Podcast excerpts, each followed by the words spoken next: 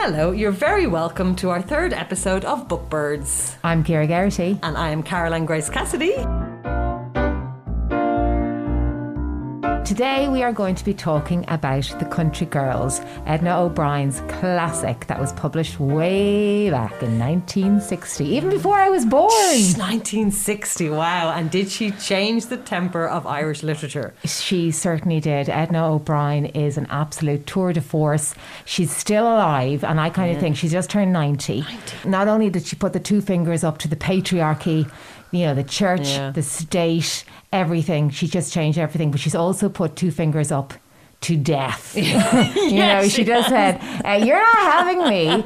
But she is in- still incredibly, fiercely intelligent, so articulate. I've heard her being interviewed yeah. only recently. She got a prize. She received a prize in France recently, yeah. and uh, she's still so vibrant, and she's still writing. Her mm. last book was Girl, uh, which was set in Nigeria, she actually went to Nigeria twice to research the book. As a writer, when I feel uh, disenchanted yeah. with, with my with my craft and I feel tired and I feel like oh you know what else am I going to say? Yeah. Uh, Edna O'Brien is the one the woman who I turn to because I just think she like she's written over twenty four novels Jeez. of fiction. She's work she's written uh, works of non fiction as well. She did a, a, biography of James Joyce, mm-hmm. who she absolutely adored. She, sure she, she calls him her master. Yeah. Um, and so she's she's just never stopped working. No, it's incredible. Let's take it back to the beginning with her, really, and and where she sort of came from, and you know, this was a woman who was told that reading was absolutely forbidden. You know, forbidden, it was it was yeah. it was the thing that you just couldn't do, or her her mother just thought it was the devil's work. It was the devil's work. Her mother saw literature and the written word as an act of deviancy, yeah. and as a result, there were absolutely no books, no, no certainly no novels in uh, the house where uh, Edna grew up. And she kind of had, had, to resort to reading like the Bible, which yeah. she actually says the language and imagery in that, and and all those religious. Uh, artefacts that yeah. she that she read, you know, the pamphlets and and uh, the prayer books yeah. that would have been around the house, um, and, and, you could actually see that in her writing. You can. She she loves all that imagery, but um, and then the house was full of religious pictures, and mm. she says they were all, you know, it was when she thinks about them now, it's just blood. Yeah, they were yeah. so gory. They were so gory. You know, Christ nailed on the cross and the blood coming out of his hands and his feet. Uh, so that had a massive impact yeah. on her. But the very fact that she hears this young girl growing up in the wilds of County Clare with no written word, no books, no novels. There was one novel in the house, and it was Daphne du Maurier's uh, Rebecca. Yeah. So that was it. But she said that the pages, you know, there was some pages missing, yeah. so she didn't read. Or you get chrono- page two one day and page 106 yeah. the next day. So she didn't something. read it in chronological order. Wow. But that's all she had. No, and this is what amazes me. You know, to me as a writer, I, I think it's because I was a reader. You know, I think the more you read, the more you sort of get into the rhythm and the pattern of writing. She never had that. Never. So you know, she had to just completely do all this from her imagination, like literally her own imagination, no references apart from, like you're saying, the Bible or, or you know, stuff like that. So yeah. it was quite incredible. It's unbelievable. And that's what makes me know for a fact that Edna O'Brien is the real deal. Yeah. You know, there's something innate mm-hmm. about her writing, and, and she just, she couldn't have done anything else. No. And then also, we'll, we'll, we'll talk on top of that, the fact that you know, she couldn't have done anything else. Yet it was completely and utterly frowned upon by her mother and everyone else. Then she when she gets married, I'm, I'm, skipping forward a bit now, but again, it's, you know, she's told that this is the, you know, that she shouldn't be a writer and, you know, she's trying to lock herself away and, and, and sort of do it with, with, you know, trying to be a mother and stuff like that yeah. as well. So it's, it always what I'm trying to say is to fight against something that you know you should be doing is a very difficult thing. Yeah. Because everybody is trying to put boulders in your way, or it'd be easier if she, she you know, she could have taken the easy way and said, "I'm just not going to do this. It's too much like hard work." Yeah, but she just never, she never gave up on no, her dreams. Like you're saying, because it was just part of her. I think she wrote her first uh, novel when she was nine. yeah, she said she wrote in these little notebooks, and it was this little fantasy novel, um, but she can't find it. And. I just think, oh my God, imagine if we found it now. Imagine. That imagine. would that would auction for a hell of a lot of money. Yeah, yeah. So she, uh, yeah. So obviously, you know, against all the the trials and tribulations, the Country Girls was the the first actual novel that she got down. Yeah, because what happened to her was she wanted to be a novelist, but obviously she wasn't allowed to be by society and by her parents. So off she went to Dublin to work in a pharmacy. Mm-hmm. She says that's how she learned how to cook. She still had to, um, you know, make up all of the medicines Yeah. and stuff. So that's she said she learned how to make nice sauces from doing that. yeah, making suppositories. Yeah, yeah. She was nice. Um, so she uh, she met a guy in Dublin, and then they eloped. And obviously, there was a massive outcry from her family and from her local community. Uh, so her father, mother, brother, they all came, and I think maybe some a parish priest or something came over um, to try. And I don't know what they were actually Yeah. hoping to achieve. But Edna ended up staying in London. She met Ernest Gébler. Um, she married him. Who was a writer as well, wasn't a, he? he was a writer. Yeah. Um, I'm not sure if he's the guy she eloped with or if she met Ernest when she went to London. I'm not sure about that. Mm. But uh, she met and married Ernest, and he was a writer. And I think he. You know, said he loved her, but he was very, very jealous of her. He did not like the fact that she was a better writer yeah. than him. She had two boys in quick succession, and then she was approached by an American publisher and an English pro- publisher. Mm. Between the two of them, they gave her this, the princely sum of fifty pounds. How would they have heard about her then, though? I think she was reading for publishing houses. She was reviewing, Uh-huh. so she was involved. So they they they knew of her, Right. um, and uh, they obviously knew she wanted to write something. So they threw fifty quid at her between the two of them, so twenty five each, I guess.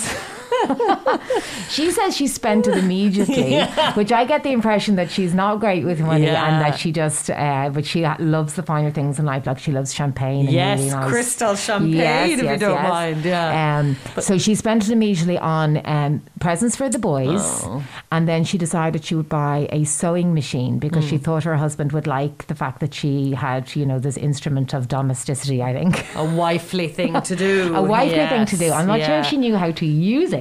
No. But then, and this is the bit that oh, I think all writers uh, absolutely envy this ability, and you hear about it very rarely, but uh, it just makes such great folklore. She sat down to write The Country Girls, and three weeks later, she was finished. It is mad, isn't it? Three weeks because literally it's like a painting, this book. It's just so beautifully written. You think it would take years to write it. Yeah. Like that's the amazing thing. You know, you have this image when she's trying to write the book. And it's just the kids knocking on the door all the time. You Yeah. know, mommy, you know, are you still doing it? And I don't know, something struck me about that, that, you know, where the husband, you know, could have easily taken the boys away for the day or do. So it was against all the odds, Yeah. all the time. You know, there was never anybody on her side saying, You're really talented, sit down and write your novel. You know, there was always that feeling that the world was against her. No matter what the obstacles, she just kept on Yeah. going. I mean, that kind of resilience, like you can't buy it if you could bottle it. Oh, no. it would be amazing. And, you also feel you get the sense now. Obviously, we're saying that she's ninety. That it's been much more to her than just a job, right? Then you know, that I I think a lot of writers would probably say that. But you know, she does often mention that you know writers are anxious people, you know, and that you know all these things. I'm kind of thinking, hey, what really are we? You know, because she has a very profound image of what writers are. I think, Yeah. and that they have this quest and this need to be heard and to be listened to. So she finished the Country Girls in three weeks. Yeah. She sent it in. Obviously, they adored it. I'm not sure how much editing or anything needed to be done. She says it was like just this act of, you know, almost subconscious. Yeah. Yeah know, doesn't she say she woke up in the middle of the night and sat bolt upright in Yeah. bed and had the, the opening lines in her head like they were literally just there? My theory is that there was so much repression in her childhood, Mm. you know, and she did have, she has spoken about how harsh her childhood was. Yeah. Her father was a horse trainer, Yeah. Mm-hmm. so he spent a lot of time breaking horses. And basically, you have to break a horse's spirit, and that's how you, you train a horse. And I think that he brought that aspect of himself into the home Yeah. where Edna lived with her mother and her brother. I don't know if she's other siblings, but um, so you know everybody was was kind of bowed by his personality. Yeah. Uh, everyone had to kind of creep around him, make sure he was okay. He was a drinker as well, very like the dad in uh, the Country, Country Girls, Girls, yeah. which Edna has said. I mean, it is very Yeah. much autobiographical. Yeah. You know, she says it's not a memoir; it is a novel. Yeah. Um, but it's very much based on her experience. And I think um, that she, she says that even though there were no books in her home and literature was frowned on, upon and even feared, in fact. Feared, Yeah. yeah, yeah. Um, so, but she had this interior life and it was so rich Mm. and uh, right, so kind of fantastical. And that's how she coped with her, you know, the harshness of her childhood. Mm-hmm. And I think that is that, that that's where she gets her, her writer's mind is, is born right there. And it has managed to sustain her uh. Because I suppose you're playing a part as a child, you know, in that environment of, you know, with a father who, like you say, had an inner rage from what he did, I think, and then you throw drink on top of that. So you're performing around somebody like that, or you're, you're on eggshells, or you're, you know, you're you can't really be yourself because you're afraid to poke the beast almost. Yeah, but you know? even though she must have been afraid, and not just of her father, but you know, in school it was.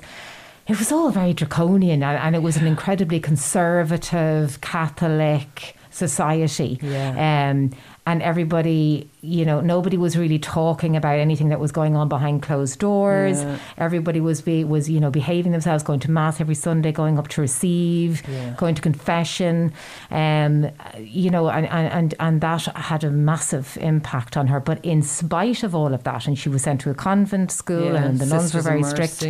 Um, in spite of all that, she. Um, you know she she's she's subversive. Yeah, You know yeah. she's still. And now I I know she probably felt at that stage when she was writing the Country Girls, she was over in London, and maybe she had that sort of distance from Yes, Clare. yeah. So maybe she felt emboldened by that. But there's some there's a streak of some absolute, you know, revolutionariness. Yeah, oh, totally. You know, but I do think you know it's got. We we touched on Joyce there. You were saying like her, she was obsessed with Joyce. You know, and I think there's that. You know, sort of, it's a funny paradox between Joyce and um, herself that. As harsh as Ireland was on them, and as, as much as they sort of had so many negative experiences, their writing, you know, it's it's so beautiful about Ireland, even on the backdrop of such destruction and you know the, the opening of the country girls when her dad comes in you know drunk and he just punches her under the chin like all the way through i think her career and you know even now at 90 you still feel that absolute love for, for ireland and Yeah. you know she's very much into the classical you know classical music which you would never have heard again growing up you know so there's, there's so much not of ireland about her but yet so much of ireland about her Yeah, and she does say that, you know, that Yeah. she that she does have this love for Ireland, which when you consider how we treated her Oh my God! How we treated her, Yeah. and how the book was treated, Yeah. and uh, at the time when it was when when it first came out, it was such a scandal. Scandal, Her yeah. book was banned, burnt wasn't it people burned, burned it in some uh, parishes. It was burned, and uh, it it was scandalous. It was terrible. I mean, you look at it now. I mean, I know again we listened to something and she was just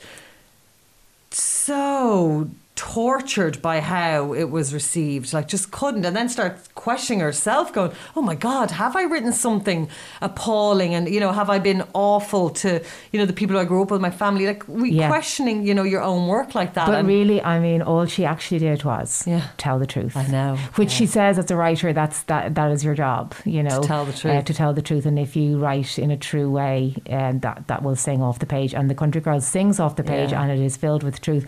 And when I read it, I was actually in my thirties when I read it, so I wasn't young. Um, That's and- young. Well, now it feels very young, but um, you know, I wasn't a teenager Yeah. or anything. So I and I I'd heard you know the myth I suppose of the country girls. So I was expecting this really racy. It was going to be like another Lolita. It was just going to be like crazy sexy.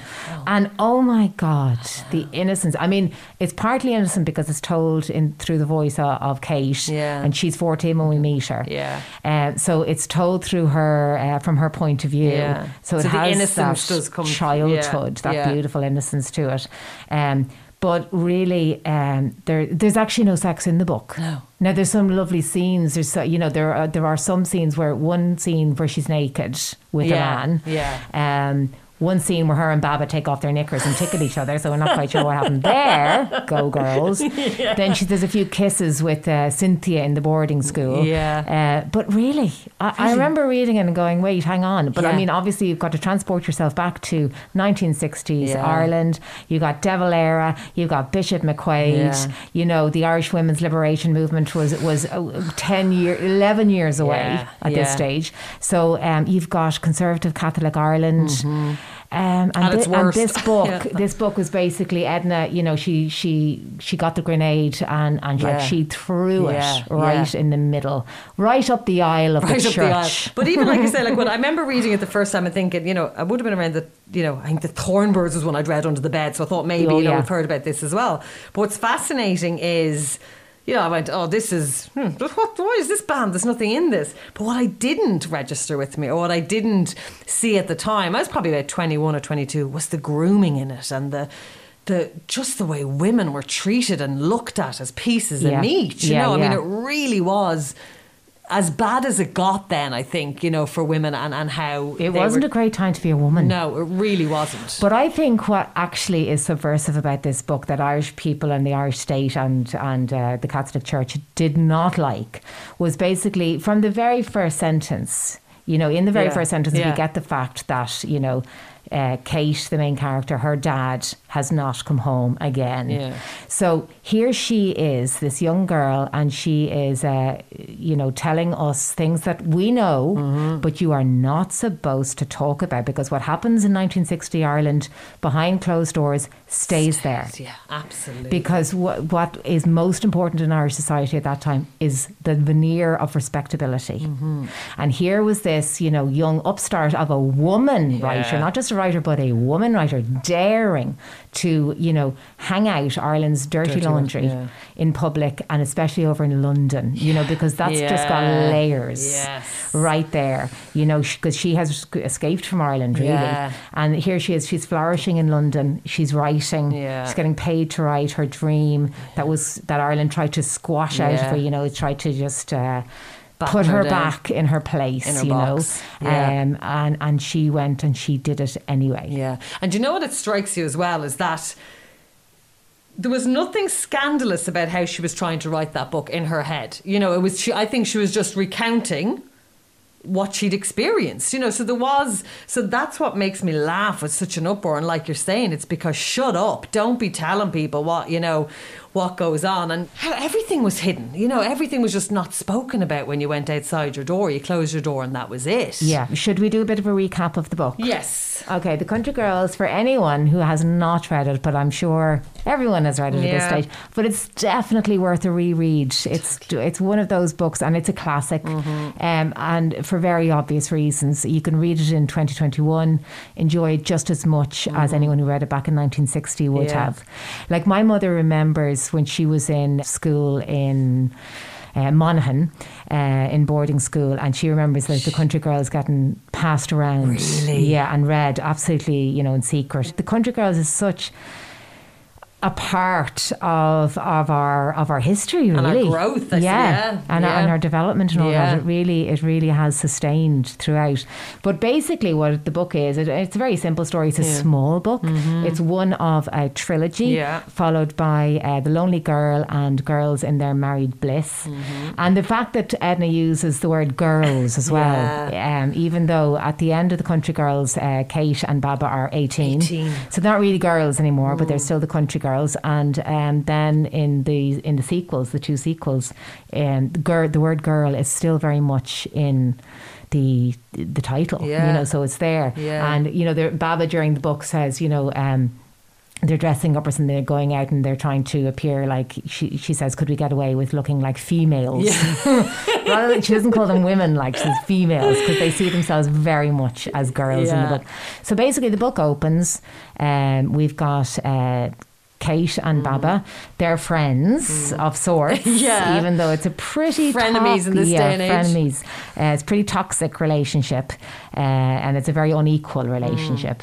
And um, basically, it tells a story of the two of them growing up in this small town in Clare, um, and then they go to boarding school together, and then they get expelled, and then they he- go to Dublin for the you know the bright lights Yeah. um, and the excitement of Dublin, and that's where we leave them um, at the end of the novel. Now the the sequels go on; they both move to England in the sequels, and they get married, and they kind of realise that uh, the dreams that they had for their lives aren't uh, may not may have been a little overblown. Yes. Yeah. As disappointment and resentment settles in. Yeah. But we won't talk about the other two books. We're just totally going to focus Yeah. On the Country Girls. Yeah, and like you say, you know, I do think it is the simplest of stories in, in you know, and how it's told. It's you know, two young girls growing up and experiencing what we all do, the different stages of your life, you know. So it's simple in that, but you know, the darkness starts at the very, very beginning of the book, like Yeah. you said, where she's terrified for her alcoholic father to come home. Now that will resonate with you know millions of people. Yes, absolutely. it, it but is a very universal. You it's know, such a it- universal but, theme. But immediately from from page one, uh, the tension is set, Yeah. and you're sitting, you're reading it with your shoulders up around Yeah. your ears, and Yeah. you're worried. Yes. Oh, because. Kate's voice, and I think that's what also makes it such a classic. It's it's the voice of the main character. It's such a gentle, innocent voice. Yeah, yeah. So you're so fearful for her at all So times. fearful. Yeah. You know, and then this drunk alcoholic, you know, Bully. violent Mm. dad.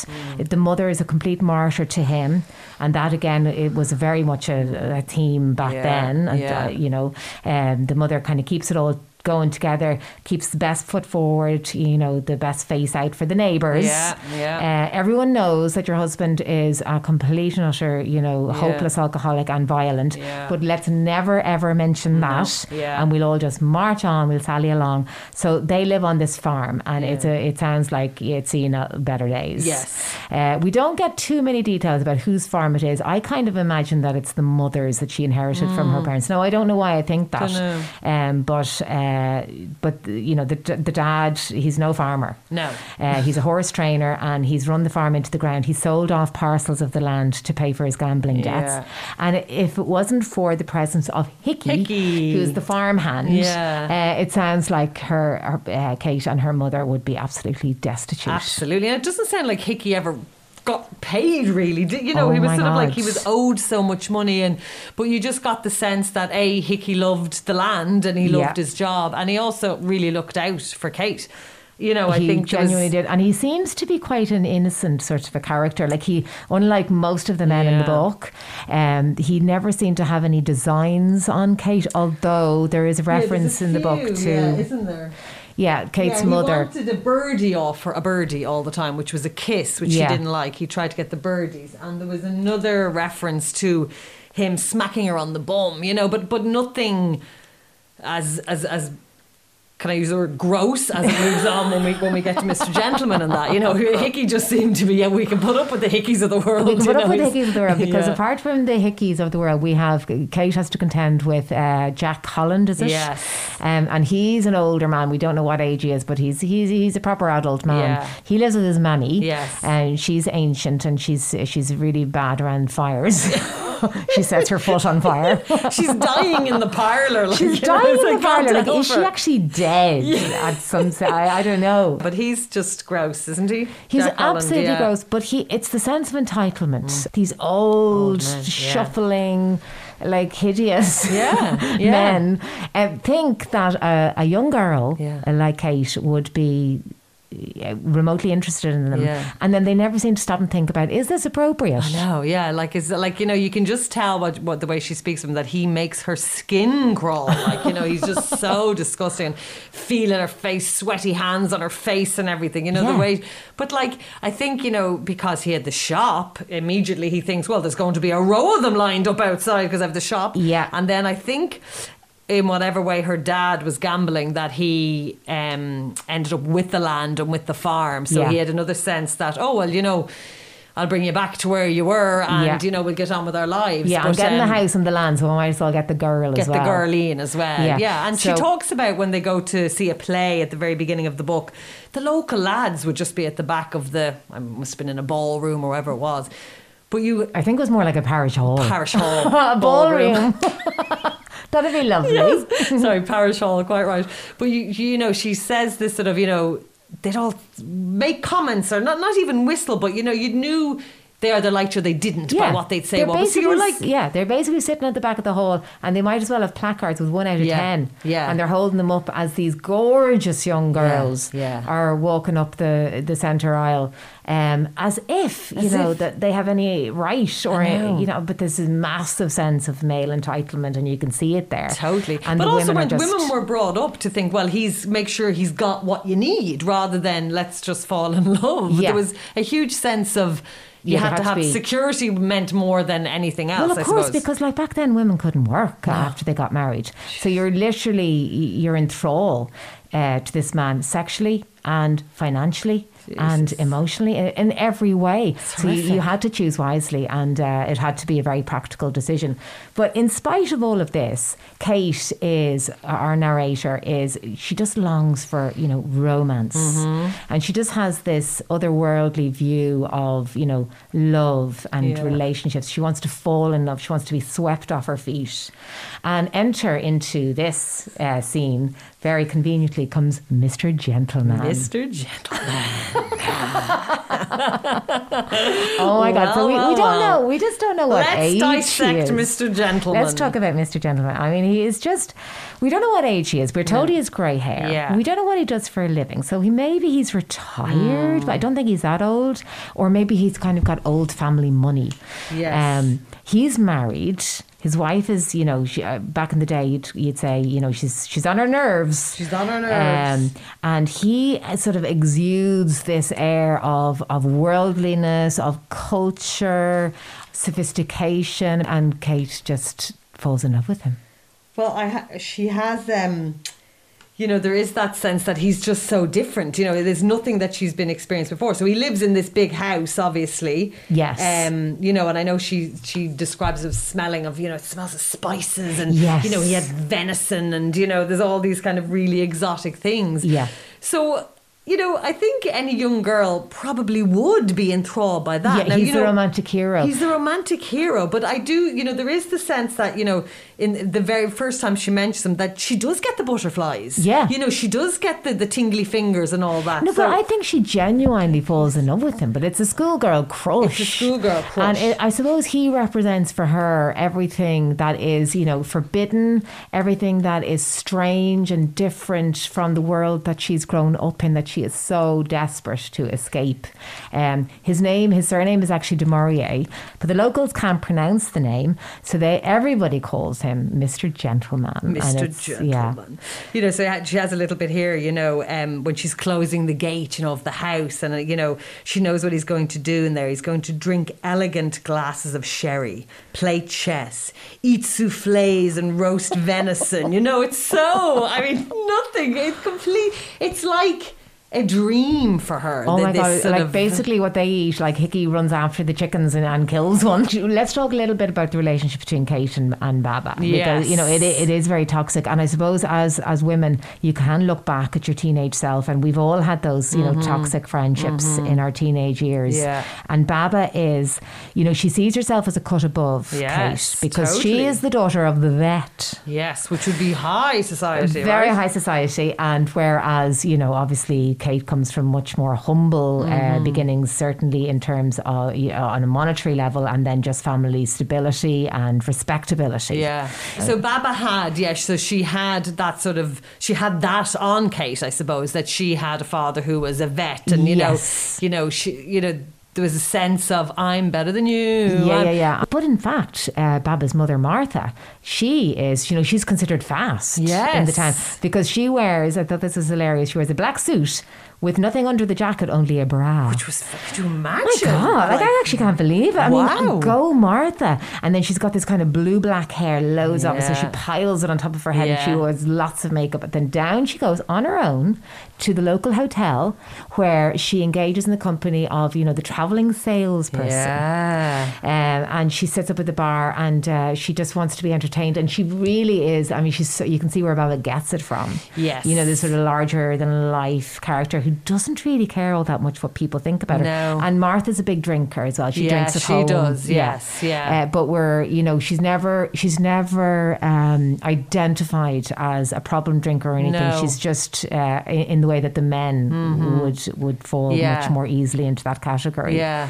Um, but yeah, so Baba and uh, kind of taunts Kate doesn't she? Yes, she does. And so just on Martha as well, I think we were discussing earlier, it's the first ever reference to the menopause, I think, in, in, in a work of fiction. You know, they start to talk about, oh, Baba says, you know, her, you know, Martha's going through the change. And Kate says, you know, I don't know what that is, but just that you can't have any more babies, Yeah, you know. But and a- I, I think it was completely forbidden in Ireland to mention to, to say that word out loud before much before kind of 1982. yeah. You know, Oh, so this is 1960, and here's this woman writer sticking it down on the page. Yeah, yeah, yeah, yeah. Not allowed. not allowed to say that. But so so Baba, yeah. Then again, so you know, I think we get the very beginning when we see Baba coming along. I think Kate has picked flowers for the school teacher, and she has them, and Baba kind of comes along on her bike and whips them out of her hand. Oh, yeah. and claims them as her own. And then she calls her constantly calls her name, you Egypt, and you know puts You're her a right and- looking Egypt. You're right looking Egypt. and says really horrible things to her. She you know, really, but, really does. But, but you got to get the sense that Baba is kind of very much drawn to Kate as well for whatever reason. I don't Well, know because I- I she don't probably could think- have had her pick. Well, maybe, but I don't think there was a massive amount of, of choice. You know, you don't, you don't. Well, I suppose there's no other young people are Girl. written about, no other girls written no. about. Only, only these two.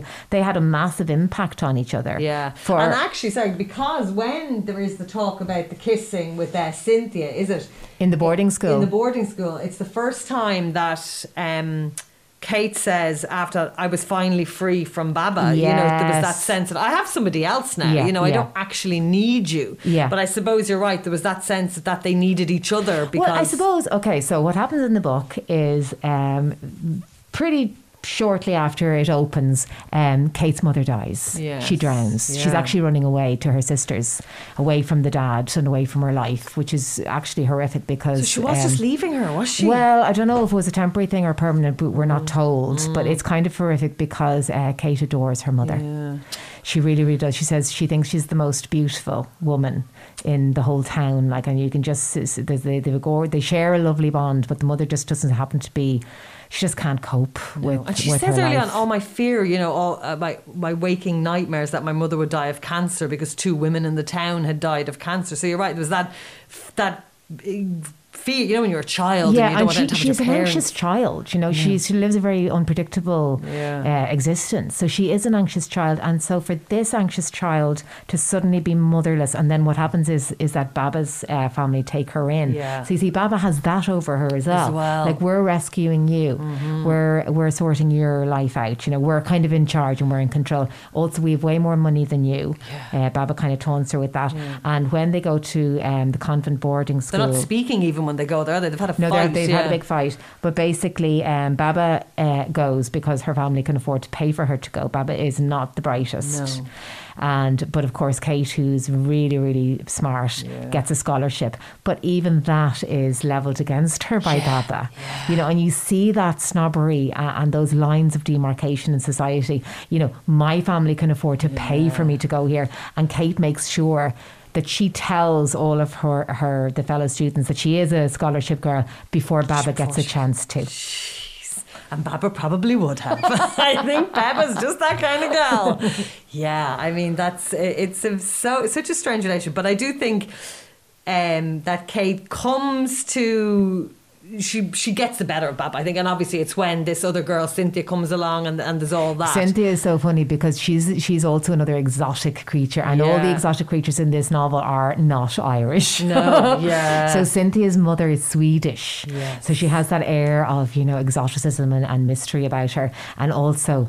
They're converts, so they're not traditional Catholics. So they've converted, um, and then there's also some talk in the book about Protestant. He was Protestant, but nice.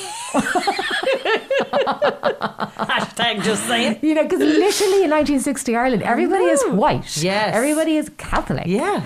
Um, everybody is either working class or clawing their way up into the middle classes, you know, trying to better themselves Yeah. as they see it. Yeah, yeah. Um, so then enter, you know, Cynthia. Yeah. And um, so, yeah, there's a lot of kissing between What was that about, really? I well, I guess it was kind of experimentation. Right, yeah. They're teenagers, and there's no boys. Yeah. Um, because really, Kate just wants to, you know, ha- continue her relationship with Mr. as she sees it with Mr. Gentleman. Yeah. Um, Because there's, I know there's a stage where Kate gives Baba her mum's ring, which is a really like God, you want to, you, you that would have would have meant so much to give a ring, and then Baba goes and gives it to that girl Cynthia, you know, Yeah. just to get another Oh, it's horrible. sort of one. I mean, that's just so God. That was the height of meanness from Baba. the like, height of meanness, but then they are kids. I know, you know, yeah, and there is is that jealousy between them. Yeah. you know, and certainly mostly on Baba's part. Yes, you yeah. know, and also Baba just she's quite irreverent. Yeah.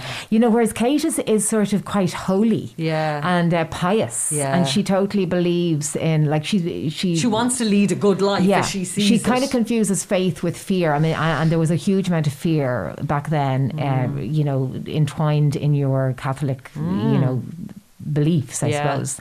Um, but uh, but Baba doesn't have that. She's No. much more free spirited. Yeah. And Edna, when she's talking about this book, she says, you know, Baba, she she wishes she could have been more like Baba. I mean, I I think Edna O'Brien was, was one of the bravest and fiercest women that I know. Um, but she, but even she says, you know, she was more of a Kate character, but Baba was, you know, she would use the, the bad words, and she didn't really seem to have that same fear of, you know, premarital sex, Yeah. No, she or didn't. she had a sense of adventure, and she was so curious about the world, and she thought it was, you know, she felt entitled to, you know, go to Dublin and um, engage in these relationships with with men. Yeah, um, that's the main reason she wanted to go to she Dublin. to as far bright lights, see. big city. Yeah. um, go on dates, go dancing, have sex with men. Yeah. Way before she was married. Whereas was living life. living life. Yeah. but um, very much before her time. Very much before her time. I mean, yes, absolutely. I mean, you kind of reminded me of. Do you remember that English film with Emily Lloyd years ago? Um, Wish you were here, and she'd be going up your bum to people. But it was this kind of, and again, it was was sixties England. But that kind of idea that young girls just wanted to have fun. What now? You know, what? Yes. You want to have sex and you want to dance and you want to drink. you know, there was all that that, sort of stuff. So the relationship takes them then. So they're in school now. It's horrific. Oh my God. It's so Mm-hmm. lonely. And ba- uh, basically, Kate, every night she says, you know, in the dormitory, all you can hear is the sound of crying Yeah. and eating. and eating, people munching. Yeah, but Baba really struggles She in does. school. I think you know the greyness and the, the you know yeah. just the. I mean. I went to a Sisters of Mercy College school. You know, you kind of Yeah. it was that. You know, Oh, and yeah, no, I went to a convent school Thirty years well. later, it was still the same.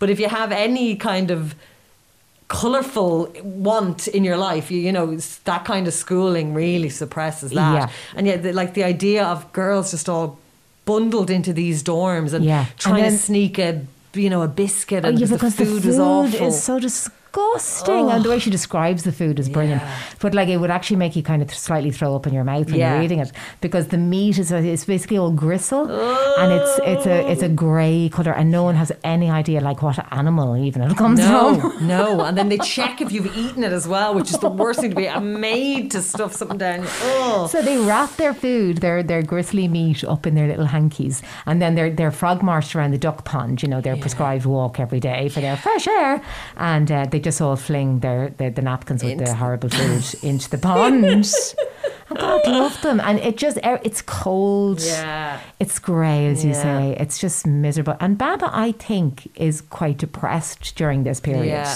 for sure. Yeah. You know, you can really see the depression of her of her very flamboyant Yeah. personality. Yeah. and so she persuades uh, Kate. Yeah, and she's um, angry at Kate because Kate is actually the highest achiever in the class. yeah, I think at school. Kate's kind of almost enjoying it, but you see, there's such security there for Kate that she doesn't have at home. Exactly, it's like a life away from that the dad. Yeah, and you the know. dread of him Yeah. coming back and her hiding from him. Like the scenes where he comes back and she's upstairs and she's wondering how the hell she's going to get out. And Mm-hmm. and it's really like it's filled with menace. Those scenes, and Oh. you're you really feel that for her that he's not just going to beat her, but he could kill Could kill her. Oh, totally. Like I said, when it- the book opens, and you know, you know, the first thing we said when we meet him, he punches her in the face. You know, like so immediately you're thinking he could kill her. Yeah, and so, she's I just mean, this. Now she's quite tall, but she gets tall in secondary school. But she's this really skinny, scrawny, Mm. pale. You know, she's undernourished, Yeah. I'd say, and uh, so she's she's so so vulnerable. So I think she responds quite well to the boarding school Yeah. regime. Yes, I do too. And I, I kind of think if it wasn't for Baba, she would have probably gone through it all. And kind of, kind of say, remember Baba says something that, oh, you opened the door for the nuns. And she kind of go, shit, I didn't want her to cop that I do that. Yes. So she did have a different respect, I Yeah. think, for what where she was. And like you say, because it was scholarship and everything. Yes. Whereas Baba, like anything else, was just like, I'm out of here. Let's let's go. I am so bored. She's a very low boredom threshold, Yes, Bella. yeah, But. I think like and her Kate's work ethic and her her smarts in Yes. school, like her intellect, Yeah. is really appreciated by the nuns. Yeah. and she really thrives in that Yeah. environment. Well, thrives as far as she can, but Yeah. certainly intellectually she does. yeah. You know, because for, so here her her smarts are actually being appreciated. Yeah. Baba doesn't have any so smarts. Baba wants out. Well, Baba has street smarts by the bucket load Mm, Yeah. in a way that Kate doesn't. Exactly. She's this little innocent abroad. But Baba's not intellectual at No. all. Like, she just wants fun. Yeah. She wants dance. She Yeah. wants She wants to live guys. life. She wants to live life. Yeah. So she Yeah. persuades uh, Kate to uh, to get themselves expelled. I, mean, I can't believe she persuaded her to do this. But anyway, yeah, Well, she she is a massive influence on Kate's life. You know, she she really is the ringleader Yeah. in this relationship. So, um, I mean, it's it's really horrific what they do, especially given the times that they live in. But basically, um, uh, Kate's favorite nun, I can't remember her name. Yeah, Sister Margaret, Sister? Margaret or something. They write something lewd about Sister Margaret and um, the priest. He's sticking his big thing. I think Sister Margaret's actually reading it out, and that's where she gets. That's in the sentence before she realizes what exact where this is going, and she is absolutely apoplectic. Imagine. Could you imagine? So the two of them are expelled. Jeez, I mean, the shame of that would have been. Like, that's why I can't believe that Baba actually talked her into it. But anyway, they do get expelled. Yeah, I don't even think Baba cares. And off they go to Dublin then, which is basically all Baba wants. They did have jobs to go to, didn't they? Get jobs. Yeah, she um? Baba's going off to some kind of like secretarial college, like commercial college Yes. or something to learn how to type and take shorthand. And whereas and that and that's where I suppose their class comes out as well, the, the difference in their classes. Uh, whereas uh, poor Kate. Kate is sent to the greengrocers Yeah, to work. yeah, yeah, Uh, yeah. So they go up to Dublin and they Let's have talk about them getting on the train oh because my there's this sense of freedom that just jumps off the page. It- But we get the sense as readers that their novel just takes off. anything goes you know you're you're the, what adventures you know are ahead and i do think that's the the massive drug of baba to kate that you know feeding off that excitement Yeah. and you know finding the smoking part in the carriage and just you know watching the world go by and you know there's there's and so much to Yeah. and where they've come from this small little town in County Clare Stifling. stifling absolutely and grey and just uh, and, and heading to the bright lights of Dublin City even though they get there like and you know their digs are absolutely horrific yeah yeah yeah, yeah. they don't care They don't care. Well, you don't, though. I mean, you know, when you're that age, and you know, you don't why would you care? And it's tiny little room, with these little twin beds and those horrible scratchy eiderdowns on top.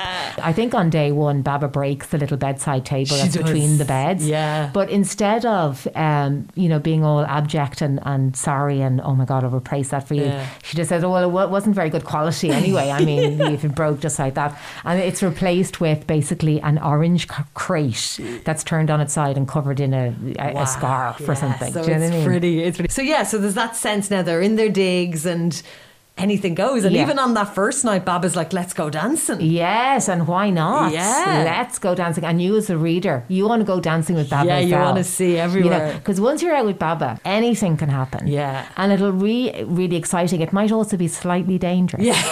but that's what you were saying earlier about we've all had that friend, you know, that one who doesn't want to go home, or you know, you know, you're going to be dying the next day if you go out there- with her. but there will be adventures to But be there had. will be adventures, yeah, and I think yeah. I think uh, Kate does enjoy that. Though she she's always the kind of the reluctant Yeah, party. yeah. Um, you know, it's Baba that arra- and, uh, you know that arranges the dates with these kind of you know uh, they're often middle aged because Yes. she Baba does not want to go out with um, a young guy who, No. who has no means. No, it's supposed to be wined and dined. you know, and these and that's what they did. Like these guys used to pick them up and bring them to really nice hotels, and you'd have your drink, and then you go in for your dinner.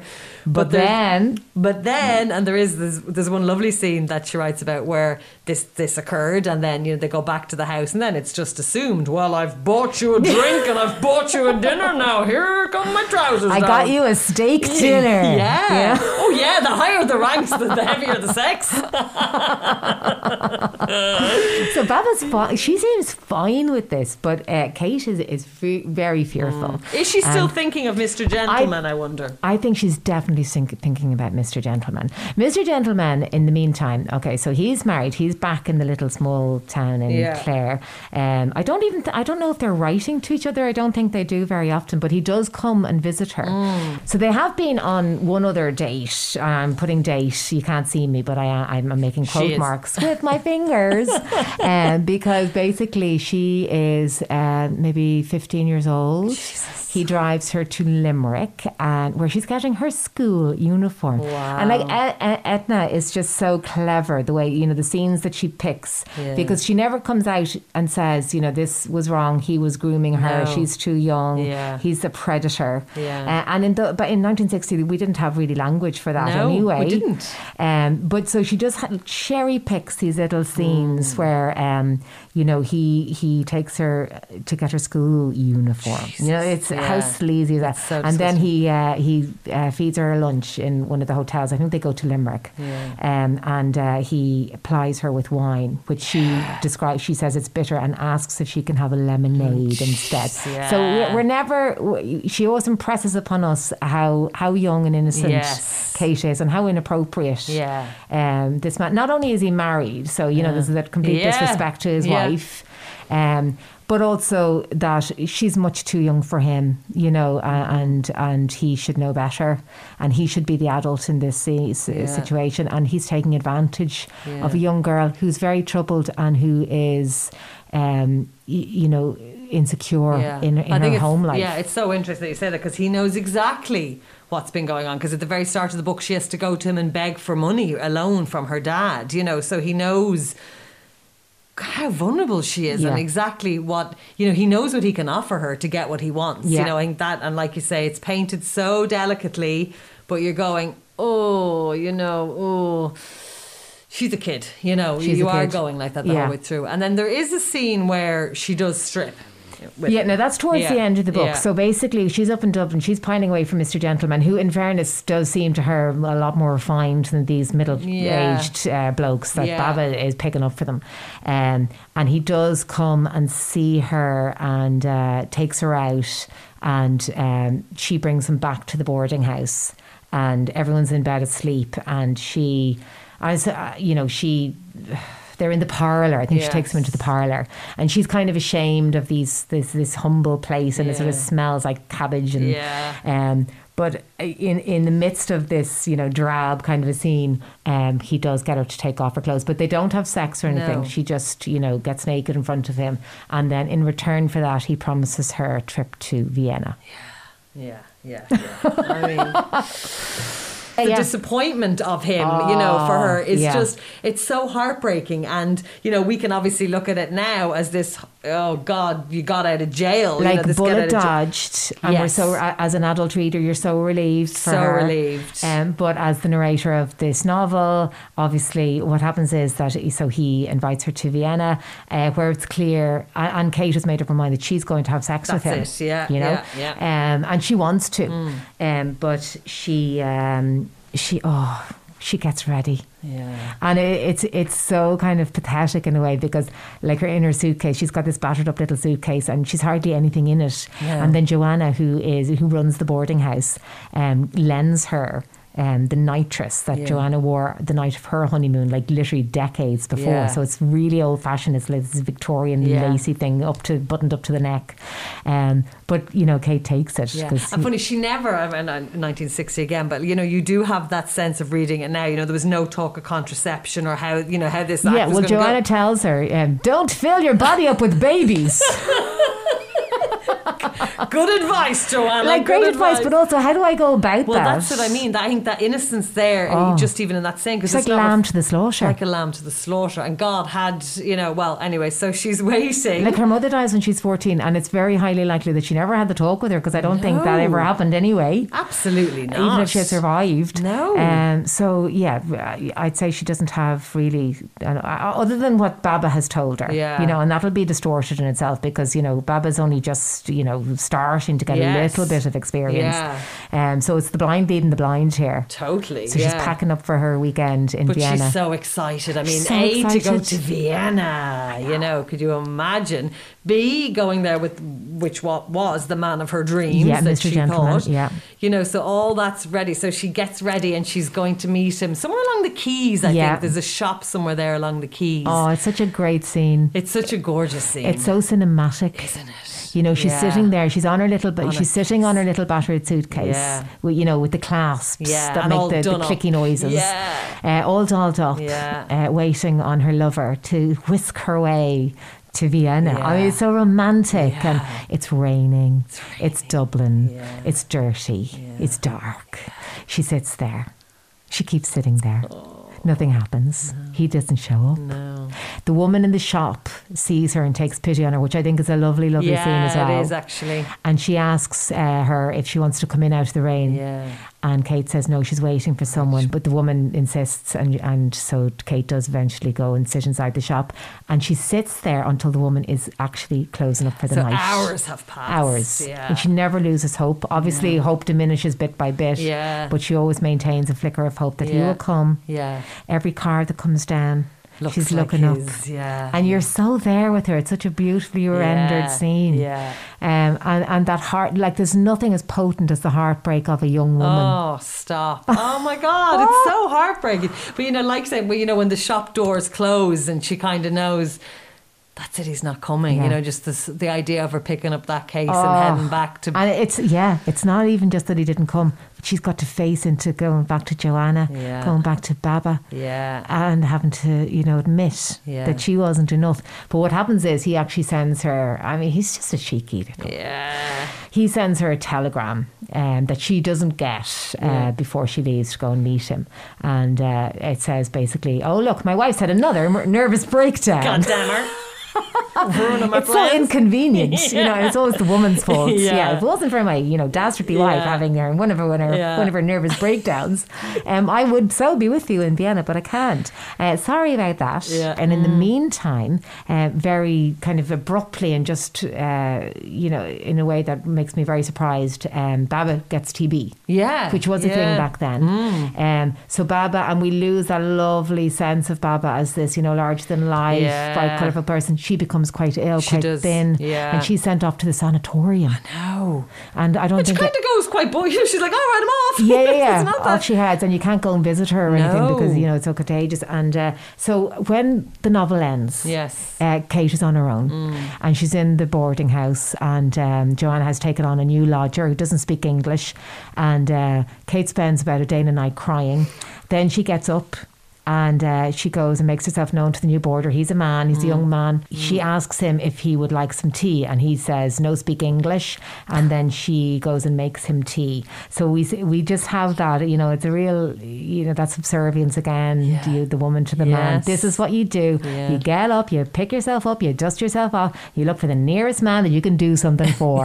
and so here she is, and um, and and then that's how the novel And ends. that's how it ends. Yeah. And she says she's going to bed that night, and goes, "I probably won't sleep." yeah, I'll take two and then you, as a reader, you turn the page automatically to see what happens Yeah. next. But that's it. That's it, yeah, That's how yeah. she ends the novel. It's a very abrupt ending. You know, it is. You just, I think you just, well, it's a testament to a fantastic piece of writing. You just want more. You know, you, just don't want it to sort of yeah, stop. It's not satisfying. It's not. Yeah, you know, it's not a happy ending. Yeah. Um, we're very unsure about the condition that we're leaving Kate Yeah. in. We're worried about her. Yeah. Now, in fairness to Edna, she obviously feels that, and so very nicely of her, Yes. she goes and writes us to. That's what we're saying. We wonder was that always part of her plan that you know there was going to be more, or Yes, because in fairness, she had spent the fifty pounds advance, so she she needed some more money. Yeah, Uh, yeah. But yeah, she she left us. I suppose as writers, that's the way you always want to leave your Yeah. readers wanting more. Yeah, yeah. And, and and Ed O'Brien has certainly done that. Yes, absolutely. She has certainly done that.